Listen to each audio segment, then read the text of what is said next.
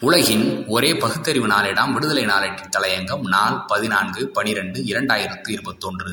CBSE பாடத்திட்டமும் மனுதர்ம புத்தியும். மத்திய கல்வி நிறுவனம் சிபிஎஸ்இ பத்தாம் வகுப்பு ஆங்கில வினாத்தாளில் இடம்பெற்ற பாலின பாகுபாட்டை ஊக்குவிப்பது தொடர்பான கேள்வி சர்ச்சையை ஏற்படுத்தியுள்ளது.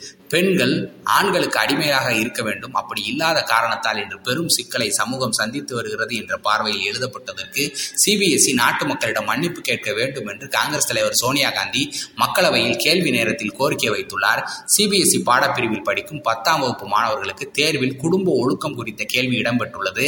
அந்த கேள்வித்தாளில் பிரிவு ஏவில் கீழ்கண்ட சிறு குறிப்பை படித்துவிட்டு அது குறித்து கேட்கப்படும் கேள்விகளுக்கு சரியான பதிலை எழுத வேண்டும் என குறிப்பேடு. ஒரு பெரிய பத்தி கொடுக்கப்பட்டுள்ளது. இருபத்தி ஒன்றாம் நூற்றாண்டில் இத்தகைய சீல்படிந்த சிந்தனையா என்ற வினாவை எழுப்புகிறது. ஒன்று இல்வாழ்க்கையில் மனைவிமார்கள் அதிகாரத்தை எடுத்துக்கொண்டு வலுப்பெறுவதனால் பெற்றோர் என்ற கட்டமைப்பு வலுவிழந்து போகிறது. இரண்டு முன்பெல்லாம் கணவனுக்கு மனைவி கீழ்ப்படிந்து நடந்த நிலையில் தற்போது அவ்வாறு இல்லை. இதனால் அதனை பார்க்கும் குழந்தைகள் மற்றும் வீட்டு பணியாளர்களிடம் ஒழுங்கினம் ஏற்பட்டுள்ளதாக அதில் தெரிவிக்கப்பட்டுள்ளது. மேலும் அந்த சிறு குறிப்பிற்கு ஒரு தலைப்பை இடுமாறு கேள்வி எழுப்பப்பட்டுள்ளது. மூன்று குழந்தைகளின் ஒழுங்கினத்திற்கு யார் காரணம்? நான்கு வீட்டில் ஒழுக்கம் சீர்கட என்ன காரணம்? ஐந்து வீட்டில் குழந்தைகள் பணியாளர்களுக்கான இடம்.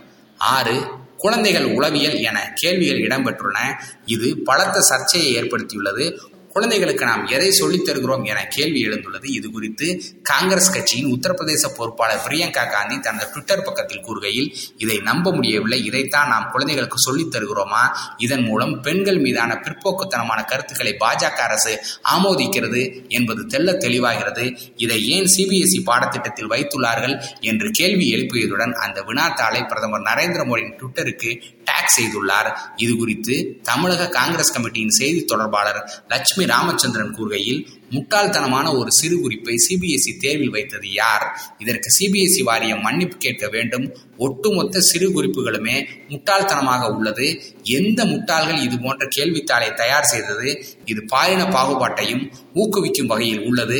அதுபோல் குடும்பங்கள் மீதான பிற்போக்குத்தனமான கருத்தை ஆதரிப்பதாகவே உள்ளது என்றார். அதுபோலவே இந்த சம்பவம் குறித்து கரூர் எம்பி ஜோதிமணி தனது ட்விட்டர் பக்கத்தில் பெண்கள் மற்றும் குழந்தைகள் உரிமைகளுக்கு எதிரான பொறுப்பற்ற வெறுப்பை உமிழும் இத்தகைய கேள்விகளை சிபிஎஸ்இ வாரியம் திரும்பப் பெற வேண்டும். இது பாலின பாகுபாட்டை ஊக்குவிப்பதோடு இந்திய அரசமைப்பு சட்டம் முன்னிறுத்திய பாலின கொள்கைக்கு எதிரானதாகும் என கண்டனம் தெரிவித்துள்ளார். இது குறித்து மக்களவையில் கேள்வி நேரத்தின் போது காங்கிரஸ் தலைவர் சோனியா காந்தியும் பேசியுள்ளார். மிகவும் பிற்போக்குத்தனமான இந்த கேள்விகளை தயாரித்து அதை அனுமதித்து பிள்ளைகள் கையில் கொண்டு சேர்த்த சிபிஎஸ்இ நிர்வாகம் நாட்டு மக்களிடம் மன்னிப்பு கேட்க வேண்டும் என்று கூறியுள்ளார். இன்றைக்கு அதிகார பீடத்தில் அமர்ந்துள்ள பிஜேபியின் கொள்கை என்பது இந்து மத கோட்பாட்டை கொண்ட மனு தர்ம ஆட்சி.